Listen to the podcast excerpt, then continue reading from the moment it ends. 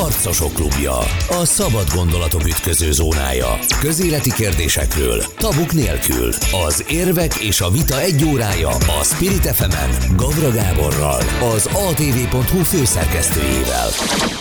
Ez a Harcosok klubja Gavra Gáborral, első alkalommal szerdán itt a Spirit fm a szerkesztő Szabó Betti, mai vendégünk pedig Újhely István, az MSZP EP képviselője. Jó napot kívánok, nagyon köszönöm, hogy elfogadta a meghívásokat. Jó napot, jó estét. Kezdjük az uniós forrásokkal, mert úgyis mindenki erről beszél most, és uh, ugye elég sokféle értékelés elhangzott uh, ellenzéki oldalról is azzal kapcsolatban, hogy mit jelent Magyarország számára konkrétan az a döntés, amit az Európai Bizottság, vagy az a javaslat, amit az Európai Bizottság a tanács felé megfogalmazott, és amit múlt hét vasárnap jelentettek be.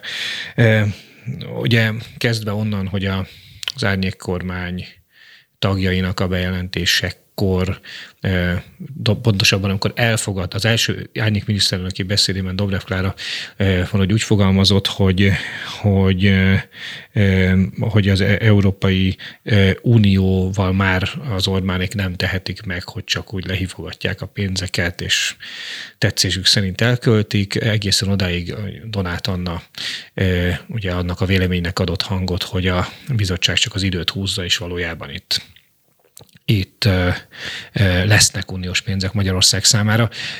Az ön, ön ezen a skálán hova, nem akarom beszuszakolni ebbe a skálába, de hova tartozik, mennyire optimista vagy pessimista ezeknek a pénzeknek a megérkezését illetően? Klárával értek egyet. Alapvetően Anna véleményét nem osztom, miközben a keserűségét, a pessimizmusát értem. Azt hiszem, hogy az LP képviselők közül én foglalkozom aktívabban legtöbbet ezzel a kérdéssel, napi szinten tárgyalok a bizottsággal, és nagyon komolyan mondom, minden rádió hallgató higgyen nekem, én azon küzdök, hogy megkapjuk a pénzeket és szerintem a képviselőtársaink is. Tehát nem az az általános összekacsintás az ellenzéki EP képviselő között, hogy, hogy bukjon fel az ország Orbánékkal együtt, és legyen Ugye ebből a múlt heti rendkívüli kormányinfon az kiderült, hogy ezt Gulyás Gergely nagyon másként látja. A másik kommunikálják természetesen. Egy ki a hibás játék jön most a kormány részéről. Ennek vagyunk mindannyian az áldozatai és tanulni az elmúlt hónapokban, hiszen az a mély gazdasági válság, amely utoléri az összes magyar családot. Na jó, lehet, hogy Mészáros Lőrinc nem fogja megérezni, csak szólnak neki a könyvelők, hogy néhány milliárddal kevesebb futott be az egy-egy hónapban, de egyébként minden magyar család súlyos számolásokban lesz, óriási társadalmi válságnak leszünk a kortanúi a kormány, ismerjük a működésüket, a politikai logikájukat, nem tudja azt mondani, hogy egyébként neki közük lenne és felelősségük lenne ennek a helyzetnek a kialakulásában, tehát mindenki más hibás lesz. A nem változtató óvodástól, Sorosig, és most leginkább, ahogy látjuk, az Európai Unió, amely egyik oldalról állítólag a szankciók, a hibás szankciók miatt hozza ilyen helyzetben Magyarországot. Zárójeles megjegyzés, Orbán Viktor az összes szankciót megszavazta. Ráadásul a magyar inflációs adatok, a költségvetés hiánya és sok minden más a háborút megelőzően már itt volt a nyakunkban. Hát november végén bejelentették a benzinársapkát, és február 21-én tört ki a háború. Szóval logikailag gyorsan lebuktatható a kormányzati hazugság, de a ki a hibás játékban Brüsszelt kell hibáztatni. Ezért aztán természetesen hazárolóznak engem is és mindannyiunkat, miközben szerintem mi vagyunk azok, akik a magyar társadalom érdekét védjük. Összességében összefoglalva nagyon határozottan kijelentem, azon dolgozom, hogy megjönnek a megjöjjenek az európai támogatásaink, de úgy, hogy rendszer szintű változtatásokra kényszerítsük Orbánékat. Mm, visszatérve az esélylatolgatásra, és mert azt akkor elárulta, hogy szurkolni annak szurkol, hogy megjöjjenek a pénzek, de, de lehessen azt mondjuk, akármire elkölteni, hanem rendeltetésszerűen. És ennek megfelelő javaslattal állt elő a bizottság. Tehát szerintem a vasárnapi történelmi jelentőségű sajtótájékoztatón, ami szokott az Európai Bizottság alelnöke vasárnaponként nemzetközi nagy bejelentést tenni. Ez csak kifejezetten a mostani helyzetnek szólt, amit nem csak mi figyelünk itthonról Magyarországról, hanem egész Európa. A, ez a bejelentés és ez a mostani döntés, ez ez az európai Magyarország győzelme. Orbánék felett bárhogy is próbálja mindenki beállítani az ellenkezőjét a kormány oldalon, hogy mekkora siker a kormány részéről. Eddig bűnöztek, bűnöztek, most bevallották, hogy bűnösek, ezért megígérik azt, hogy egyébként módosítanak a saját működésükön, de hogy ez így lesz-e, a végrehajtásban egyébként ez megtörténik-e, azt az Európai Bizottság folyamatosan monitorozni fogja, és nem fogjuk megkapni a pénzt, hogyha nem így viselkednek kormányok. Visszatérve az esélylatolgatásra, tehát hogyha jól értem, akkor arra számít, hogy pénz lesz, de nagyon szigorú ellenőrzés mellett, vagy arra számít, hogy nem lesz pénz. Ugye itt a, mit, akkor, kérdez, akkor, hogy mit, erre... szeretnék, mit szeretnék, vagy mire számít? Mire számít? Mire számít? Azt szeretném, hogy az legyen, amit most ön mondott, tehát, hogy lesz pénz, de szigorú, folyamatos ellenőrzés És mire mellett, számít? És arra számítok, látva a most benyújtott jogszabályi javaslatokat, hogy még mindig nem érti a kormányzat, hogy ez az Európai Uniós intézményrendszer, ez kitanulta őket. Ezért arra számítok sajnos, hogy november 19-én bukta lesz. A bukta az, az a pénzek egy részének a, a, a megvonásával, végleges befogyasztásával jár, vagy, vagy, vagy, vagy, vagy akár a teljes összeggel. Majd beszélünk külön a helyreállítási alapnak a nem visszatérintendő részéről, hiszen ott azért eléggé körmére ég az országnak egy határidő.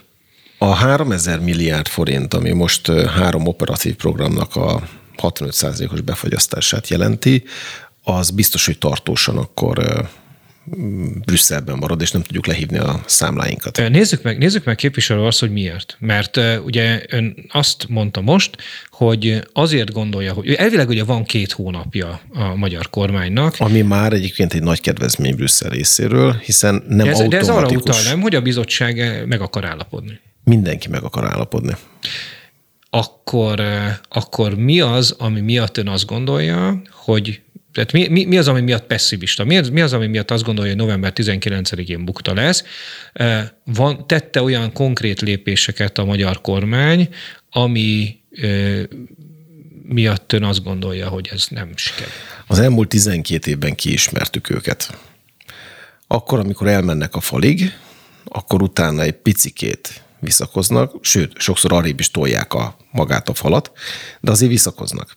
Néha lepattannak onnan de eddig minden ment szépen business as usual módon, az Európai Unió nem akart sokkal, nem tudott egyébként, mert nem volt jogszabályi keretes arra, vagy eszköze, hogy hatékonyabban fellépjen. Most olyan helyzet alakult ki, a német kormány, a francia kormány álláspontját, ha csak az elmúlt három napban elolvastuk, akkor egyértelmű, hogy el kell számoljanak a saját adófizetőik nevezzük nevén választóik fele, hogy hagyják-e, hogy Orbánék tovább csinálják azt, amit tesznek, vagy sem. Ugye itt két nagy csomagról beszélünk, az egyik a jogállamiság teljes lebontása Magyarországon, amit szerintem örömmel alkalmazna más autokrata hangulatú, vagy beállítottságú, vagy hajlamú európai politikai vezető is, hogyha hagynák neki. Nem azért nincsen sok ilyen illiberális autokrata vezető Európában, mert nem lennének erre hajlamos politikusok, hanem azért, mert hogy azért van demokrácia, meg egy jogi, jogállami keretrendszer, hogy ezt egyetlen egy hatalom ittas politikai vezető se tudja kialakítani, és a saját maga körül. De hogyha ezt most hagyja az Európai Unió, akkor vírusszerűen más országokban is ez a probléma előjön, ami az no, európai Donald béke lehet, hogy azt mondaná erre, hogy de hát hagyja 12 éve. Nem volt hozzá jogi keretrendszer. Tudja, mikor kezdtük el ezt a mostani jogállamisági jogszabálycsomagot kialakítani? Még a Juncker bizottság idején. Valamikor öt évvel ezelőtt jött be Juncker bizottsági elnök egy javaslattal, hogy valamit lépni kell, és kell egy új jogszabályi csomag. Én akkor fűztem hozzá az első módosító javaslatokat, akkor kezdtünk el először tárgyalni, akkor rakadtam be a jogszabály tervezetbe a végső felhasználó kedvezményezettek védelmét, ami mai napig egyébként egyik legfontosabb pontjának a jogszabálynak. Ez arról szól, hogyha valamelyik rádió hallgatónak van egy kis nyomdája, péksége, amit fejleszt és nyert rá 2 millió forint informatikai fejlesztést az Európai Uniótól, akkor azt meg kell, hogy kapja a pénzt, azt a pénzt a magyar kormánytól, de a magyar kormány csak akkor kapja vissza az EU-tól ezt a forrást, a számla ellenértékét, hogyha betartja a játékszabályokat és a törvényeket. Ezt akkor tudtuk betenni. Öt év telt el annak a, az első tárgyalásától a mostani végrehajtásig, mire lett belőle jogszabály. Ilyen az Európai Unió. Hát emlékezzünk vissza, hogy maga Orbán gátolta ennek az elfogadását, vétóval fenyegette az európai költségvetés meghozatalát. Nagy nehezen tudták csak meggyőzni a többiek azzal, hogy fordulhatott az Európai Bírósághoz, amivel megint sikerült hárnyed év idő csúszást, húzást elérjen. De most eljött az igazság pillanata, és attól tartok, visszatérve a kérdésére, hogy a kormány arra nem lesz képes, hogy a rendszert gyökeresen mélysége, mélységében is valóban átalakítsa, csak ilyen, ilyen elbábozott javaslatokat nyújt be, ami után pedig az Európai Unió azt fogja mondani, hogy hát nem erről volt szó, srácok. Azt mondta konkrétan tegnap az ATV-ben, hogy egyébként két politikus társáról is elismerően beszélt, Navracsis Tiborról és Dobrev Kláráról, és azt mondta, hogy Navracsis Tibor a tárgyalások során, tehát a bizottsággal folytatott tárgyalások során derekas munkát végzett. Ennek fényében ugye azt kell gondolnom, hogy nem a tárgyalásokon csúszhat el ez a, ez a pénz. Jól, jól látja. Hanem min? Tehát, hogy azon túl, hogy kiismerték a magyar kormányt, ahogy mondja, ezt, ezt értem, de ugye itt konkrétan vannak vállalásai a magyar kormánynak, amit tett a bizottság felé, és, és ugye a bizottság maga úgy fogalmazott, hogy ha ezek valóban most nagyon szépen fogom kifejezni magam, implementálásra kerülnek a magyar jogszabályokra, tehát beillesztik Ó, őket. elsőre sikerült. beillesztik őket, akkor, akkor, akkor csökkennek azok a kockázatok, amiket az uniós pénzek magyarországi felhasználását illetik. Na most akkor itt ön attól tart, hogy valami, fogalmazunk itt, csibészkedés fog történni itt a jogszabályok meghozatala során? Vagy hát persze, tehát hogyha azt ígéri a kormány, hogy hozok egy nagyon, egy olyan példát, amit szerintem mindenki megért. Az egyik fő kritika az egy beszerzés, egy ajánlattevős közbeszerzések száma Magyarországon, ami a ami a napnál is világosabb, hogy, hogy, hogy egy lepacsizott, az európai források terhére elkövetett politikai gaztett, és akkor bűn, bűn, BTK-s minősítés hagyna tegyek hozzá. Most hiába ígéri a kormány, hogy ezt átvizsgálja, megszünteti, mert majd három ajánlattevős közbeszerzéseket fog csak elfogadni. A magyar gyakorlatban ez úgy fog kinézni, hogy a kisvárosi fideszes hadúr, vagy mondhatnám, hogy helyi hűbér úr, aki egyébként a nagy hűbérrendszer része, majd meghívásos vagy bármilyen közbeszerzésben három egyébként ugyanazokhoz a fideszes körökhöz tartozó céget fog meghívni. És amikor erre rájön az Európai Unió, mert ez ugyanolyan lesz, mint az Olafnál, amikor a Tiborc akták előkerültek. Hát nem véletlen, hogy vissza kellett hívja a számlákat a magyar kormány, mert az Olaf jelentése miatt nem fizette ki az Európai Unió, helyette ön meg a rádióhallgatók, meg én az adóforintjainkból fizettük ki. Ott is ugyanezt történt. Tehát a gyakorlatban a rendszer nem fog tudni megváltozni, mert hogy a magyar gazdaság és a magyar államigazgatás minden pontját leuralták, tehát akkor, amikor majd valaki egy Nézzünk egy másik példát. Bocsánat, de akkor maradjunk még ennél a példán, és akkor uh-huh. ne felejts a szavát, és nézzük meg a másikat is. Hogyha hogyha a magyar kormány azt vállalja, hogy egy bizonyos százalék alá csökkenti az egyszereplős közbeszerzések szám, számarányát Magyarországon, és ezt végrehajtják, és akkor egy idő után az uniónak feltűnik, hogy mondjuk ugyanazokhoz az érdekkörökhöz köthetőek ezek a... Ezek Abban a, a pillanatban befagyasztják. Világos, de hogy a magyar kormány nem, most nem az az érdeke, hogy a nagy egészet azt okézza le az Európai Unió, és akkor majd a részleteken vitatkoznak? Csak hogy nem az fog történni, hogy egy nagy zsáknyi pénzt hazahoz Navracsis Tibor. Elköltjük, aztán majd utólag vitatkozunk Brüsszellel, hogy jól költöttük el, hanem mennie kell az életnek a normális kerékvágásban. Az Európai Unió tartalmi tartalmi. Zajladiuk a közbeszerzésekben. Igen, de tegyük hozzá, hogy az EU eddig például azért nem fogadta el a helyreállítási alapforrásait, vagy a programját, mert hogy annak tartalmával sem értett egyet. Na most a tartalomba is megegyezünk, de akkor kapunk pénzt, hogyha a pénzek elköltése teljesen igazolhatóan és mindenki szerint szabályosan megtörtént addig nem fogják kifizetni nekünk. Tehát fordította a, a dolognak a, a logikája, ezért a kormány kénytelen lesz, vagy lenne betartani a szabályokat.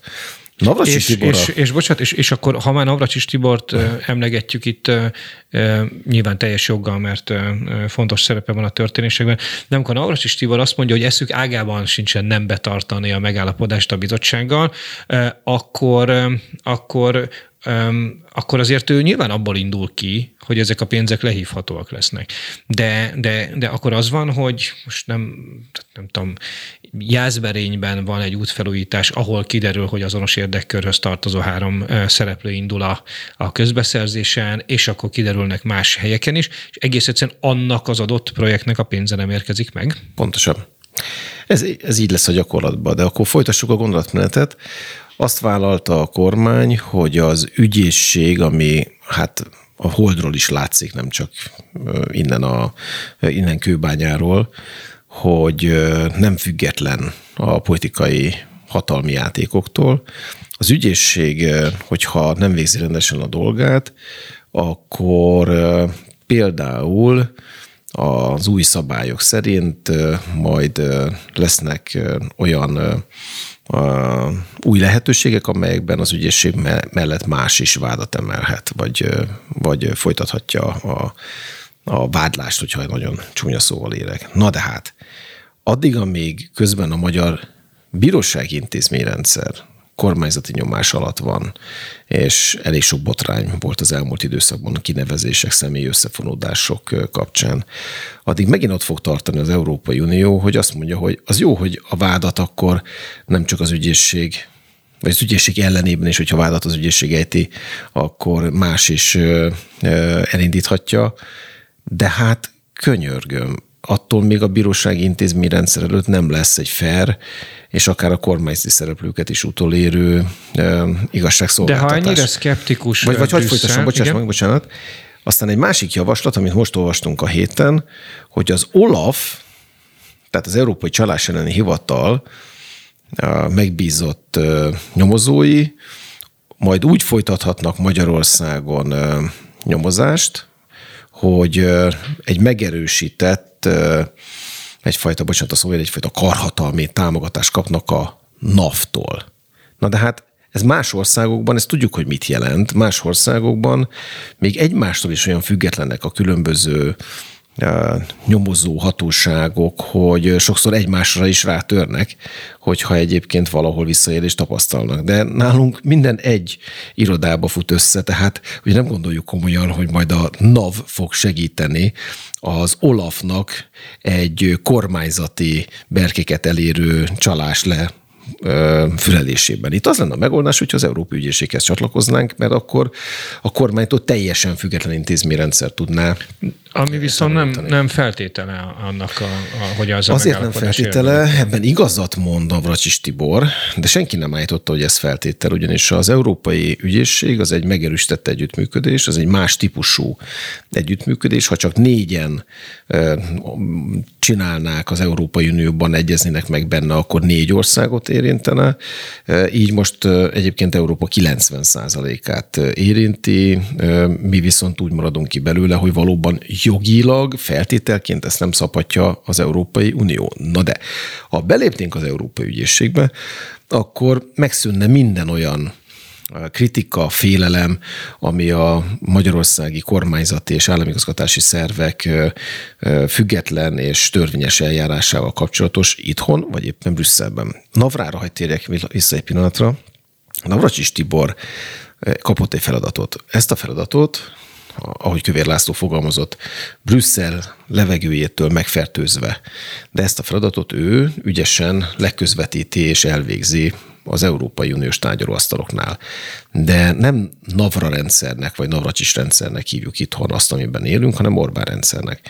Navracsics Tibor odáig van mozgástere Navracsics Tibornak, amíg ezeket a tárgyalásokat le kell bonyolítani, de hogy itthon a rendszer ezt végrehajtja vagy sem, az már nem az ő felelőssége. Na innen fogjuk folytatni, hogy rövid szünet után Újhelyi Istvánnal, az MSZPLP képviselővel várjuk vissza a Harcosok Klubja hallgatóit. Harcosok klubja. A szabad gondolatok ütköző zónája. Közéleti kérdésekről, tabuk nélkül. Az érvek és a vita egy órája a Spirit fm Gavra Gáborral, az atv.hu főszerkesztőjével. Folytatódik a Harcosok Klubja, Gavra Gáborral, szerkesztő Szabó Betti, mai vendégünk pedig Újhely István, az MSZP EP képviselője ott tartottunk, hogy, hogy Újhelyi István azt mondta az első rész végén, hogy a, az Európai Bizottsággal folytatott tárgyalásokat Navracsis Tibor ügyesen, professzionálisan menedzselte, ennek köszönhető az, hogy a magyar kormány kapott két hónapot arra, hogy azokat a jogszabály változtatásokat, amelyek ahhoz szükségesek, hogy a következő 7 éves költségvetés uniós pénzeit maradéktalanul lehívja Magyarország, átültesse a gyakorlatba. De ezzel kapcsolatban már, hogy sikerül átültetni a gyakorlatba, Újhely István szkeptikus, méghozzá nem a tárgyaló delegáció miatt, hanem, a, hanem azok alapján, a jogszabályok alapján, a, pontosan a magyar gyakorlat alapján, de akkor rákérdeznék a konkrét, mert elkezdte ugye a kormány benyújtani a szükséges jogszabályokat, hogy ebben lát olyan ö, ö, problémát, ami az ön szkepszisét alátámasztja?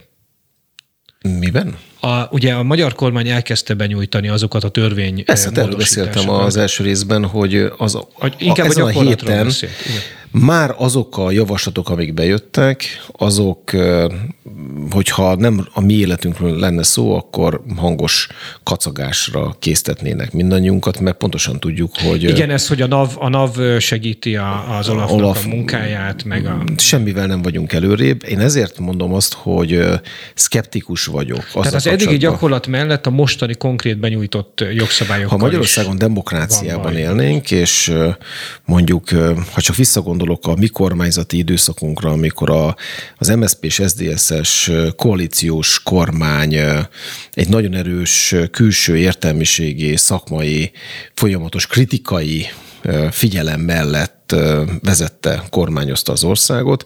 Ha az a kormány vállalt volna egy ilyen csomagot, akkor azt tudom, hogy muszáj lenne végrehajtani, mert a saját világunk ölne meg minket, hogyha azt nem tennénk meg politikai értelemben.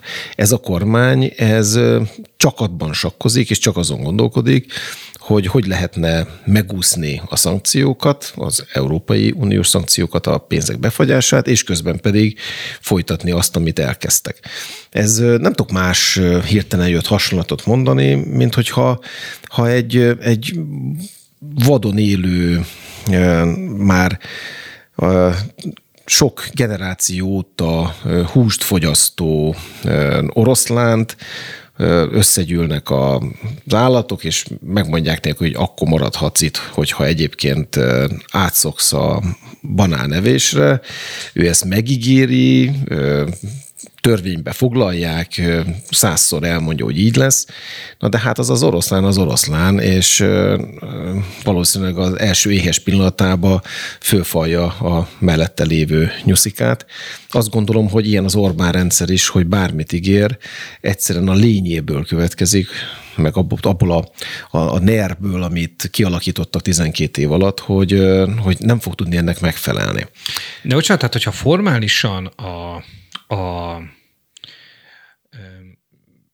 ezeket, ezeket a jogszabályokat, ugye ön azt mondja, hogy, hogy alapvetően minél inkább igyekszik a, a Fidesz vagy a kormány többség kiüresíteni ezeket a jogszabályokat, amelyeknek az elkészültét vállalta egyébként a magyar kormány a bizottság felé. Bocsánat, csak annyit, hogy mondjak, igen. hogy a bizottságot mielőtt ezért megrójuk, ha az Európai Uniós köztisztviselők azt hallják a magyar kormánytól, hogy mi új, igen, bevallottuk, hogy, és ez fontos tétel, hogy bevallottuk, hogy igazatok van, az elmúlt 12 évben bizony az Európai Uniós forrásokra elkövetett magyarországi kormányzati galátságok száma azok, az határtalan volt, végtelen.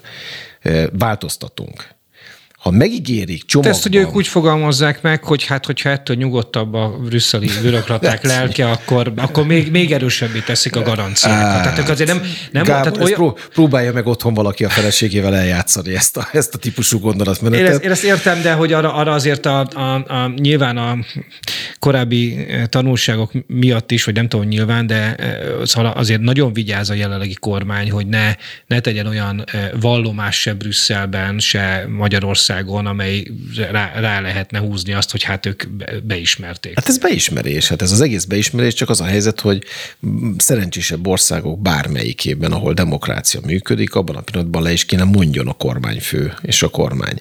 Mert hogy ez egy beismerés, hogy miért vagyunk ebben a helyzetben. Na jó, de térjünk, térjünk arra vissza, hogy, hogy itt lesznek ezek a jogszabályok. Nyilván ez átmennek a parlamenten, mondom, mert nem, nem izgul ezen különösebben, gyorsított, gyorsított külön, különösebben senki, hogy lesz-e többsége ezeknek. De mit tudod, akkor ha ön, ön azt mondja, hogy ezek, ezek, ezek látszat, vagy, vagy alibizés, vagy Nem ismerjük még az összeset. Tehát azért, hogy fogalmazzak megengedően, a, lehet, hogy egyébként az oroszlán úgy döntött, hogy ö, akkor csak import mirelit húst eszik, és mellette ö, zöldséget, a hazai húst nem fogyasztja. Lehet.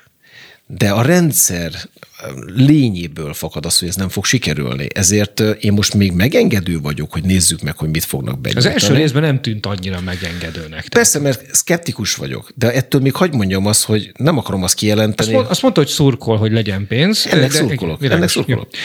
Van Én is tárgyaltam a bizottság legkülönbözőbb tagjaival, a, a bizottsági alelnöktől kezdve nagyon sok mindenkivel, és végig azt képviseltem, hogy nagyon kemény feltételeket szabjanak azért, hogy vissza tudjuk Magyarországot éríteni a demokratikus jogállami működési modellre, de legyenek észnél, mert, mert át fognak mindannyiunkat vágni, és akkor nem én sérülök vele, nem önmagában Magyarország sérül vele, hanem az egész Európai Unió.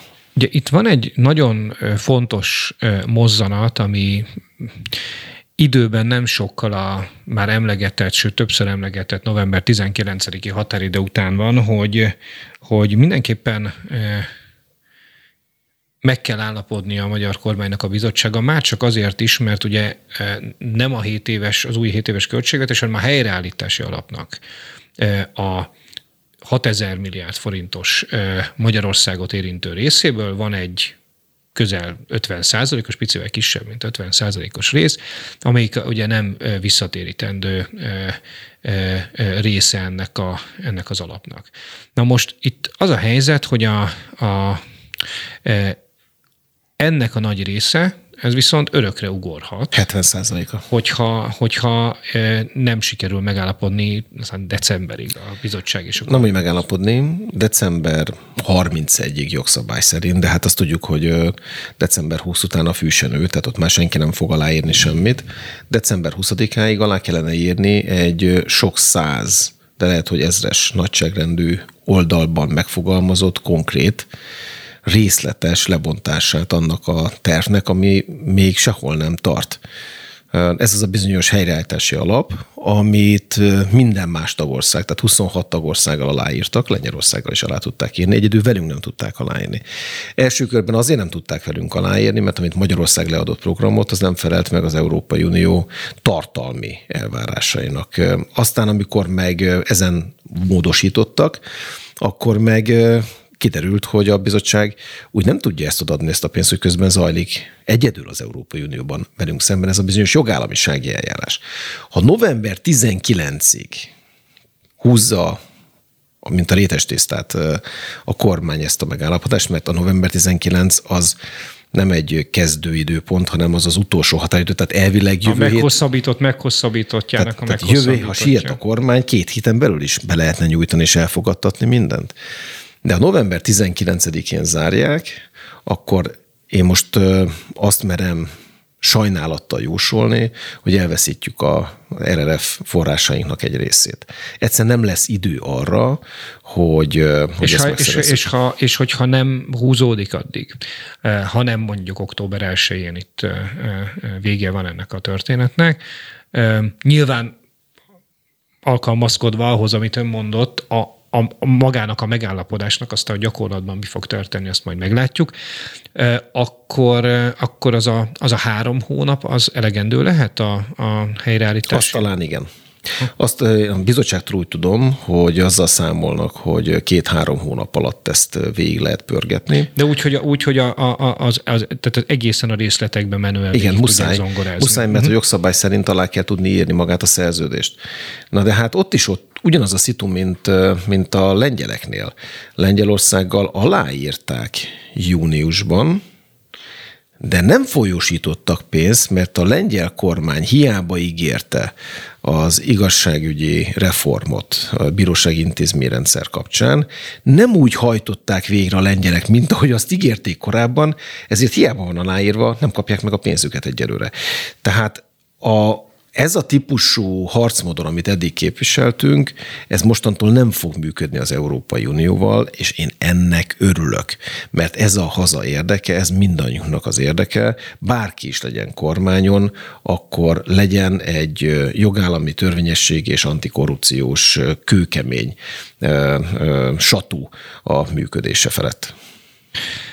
Lássuk meg, azt hiszem, hogy, azt hiszem, hogy a, a, annak mindenképpen mindenképpen lehet szurkolni, hogy Magyarország nyilván a megfelelő garanciák mellett megkapja ezt a, ezt a pénzt, vagy hát minél többet, mert hogy hát ráfér a, a minden Európai Uniós országra, maga a helyreállítási alap is, azért a Covid járvány az, az, az nagyon megviselte. Gábor, annyit tegyünk hozzá, Uniós országokat. hogy ez nem egy ilyen elvont kérdés, hogy most mennyivel lesz nekünk jobb attól, hogy egyébként ide jön néhány ezer milliárd.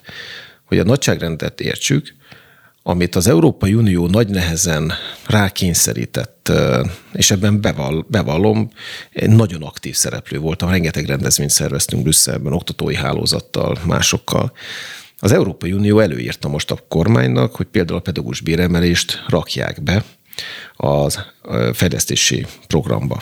Eddig nem szerepelt. A kormány magától ezt nem rakta be.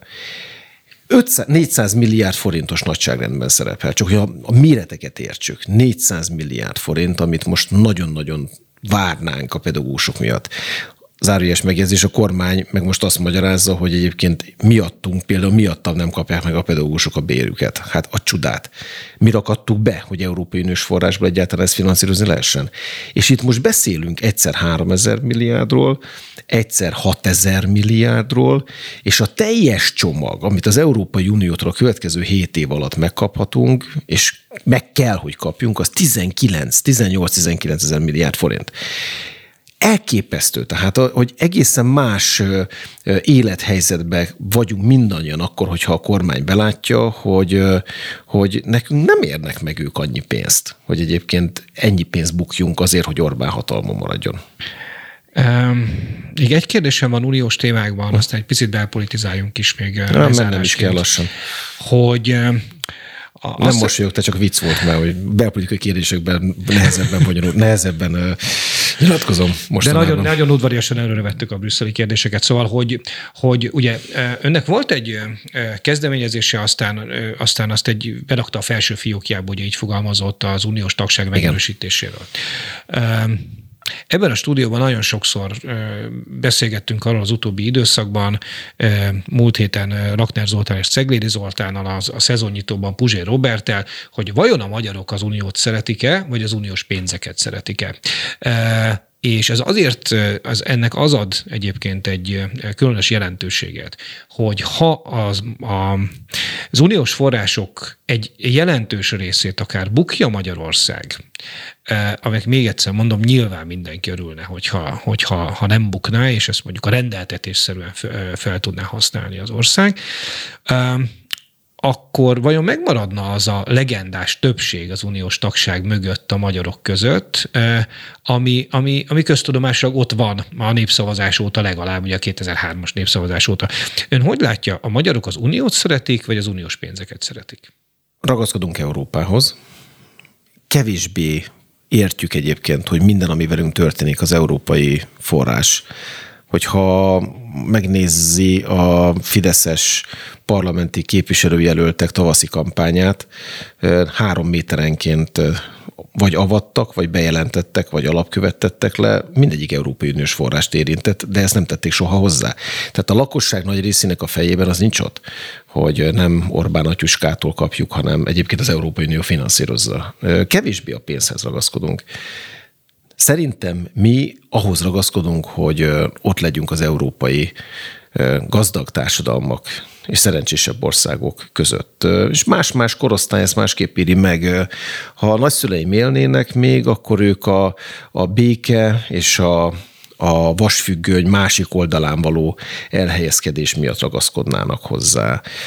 A gyermekeim pedig egészen biztos, hogy ha elmondanám nekik, hogy mivel járna az unióból való kisodródás, a roaming díjtól, a szabad utazásig, az egyetem választástól, az Erasmus programig, és hagyd ne soroljam még, akkor ők meg ahhoz ragaszkodnának, Egyébként pedig, aki egy picit gondolkodik, és összetetten nézi a világot, az tudja, hogy stabilitást, békét, fejlődést, együttműködést egy nemzetnek, egy társadalomnak, egy országnak, vagy benne élő családnak a jövőt csak ebben a viszontagságos világ politikai körülmény háborgó tengeren csak az Európai Uniós közösség biztosíthat nekünk. És örüljünk annak, hogy mi tagjai vagyunk. Hát azért Moldova, Szerbia, Albánia, vagy éppen Grúzia ott a sűrűjében mit nem adna azért, nem beszélve Ukrajnáról, hogy mondjuk ne ebben a helyzetben legyenek, amiben most vannak, hanem tagja legyenek a közösségnek. Kérdésére válaszolva viszont, biztos, hogy százezreket, hanem milliókat veszítenénk, már hogy embereket, választókat a közösség tagjai közül, hogyha a kormány rálépne a gázra, és azt, amit most is egyébként propagandájában az Európai Unió ellen megtesz, lásd a szankcióval kapcsolatos, és, mind, és a nem változtató műtétek, és, és a hibás nyugati politika és kelet felé kell tartani. Ez a logika, hogyha nem csak néha-néha hangzik el a Fideszes szájakból, hanem a teljes propagandagépezet erre rááll, akkor a Fidesz választóinak egy részét áthangolják átmossák az agyukat. Ez már csak így működik, göbbel szóta tudjuk. Ezért állítom azt, hogy nekünk azt megelőzően kellett volna egy megerősítő népmozgalmat, nevezzük ezt népszavazásnak indítani, mielőtt a kormány azt eldönti, hogy például, ha november 19-ig nem tud végső megállapodás jutni az EU-val, akkor úgy döntsenek, hogy egyébként... Benne van a pakliban benne, egyébként? Benne, sajnos benne. Mindenhol azt mondtam, Gábor, hogy, hogy én leszek a legboldogabb... hogy Újhelyi István, jól értettem, nem lenáciszta az Orbán kormányt, hanem a módszereket emlegette hát ez...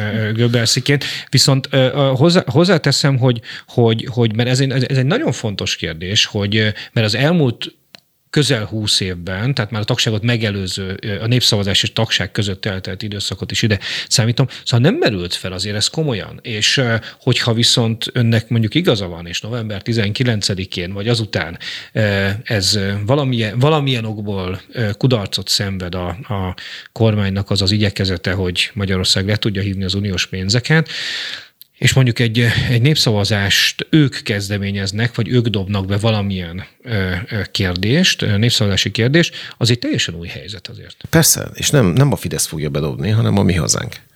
A mi hazánk erre készül. Már nyáron is megszólaltak. Információ vannak arról, hogy erre akarják építeni például a Sőt, hát Dóró Dórának volt az előző ciklusban, még az Persze. előző parlamenti ciklusban egy kérdése Orbán Viktorhoz, amelyre a miniszterelnök azt válaszolta, hogy, hogy az a kérdés, amit ön már mint Dúró Dóra föltett, az, az 2030 körül lehet esedékes. És néhány nappal ezelőtt Köcsén ugyanezt mondta a miniszterelnök.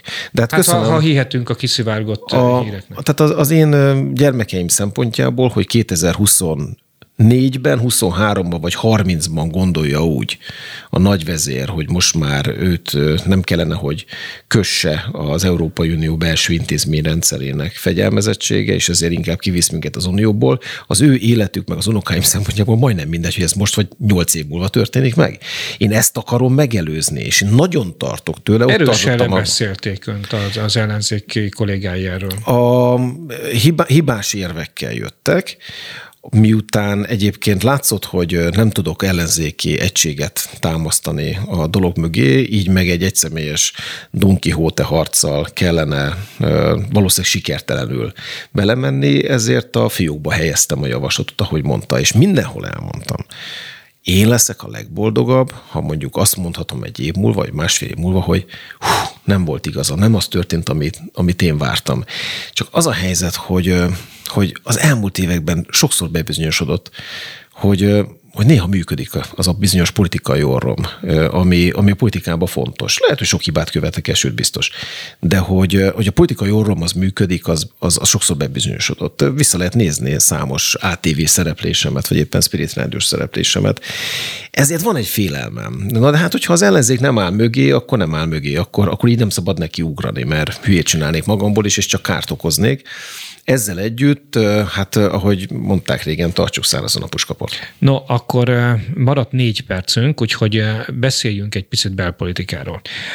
Azt mondta az ATV-nek adott tegnapi interjújában, volt egy félmondata, ami megütötte a fülemet, úgy fogalmazott, hogy ugye Dobrev Klára árnyék kormányáról kérdezték, amivel kapcsolatban egyébként eléggé, a több ellenzéki kollégájához képest eléggé, hogy mondjam, megengedő és nagyvonalú volt, hogy ez egy legitim eszköz a demokráciában, hogy a legnagyobb ellenzéki párt csinál egy ilyet, stb.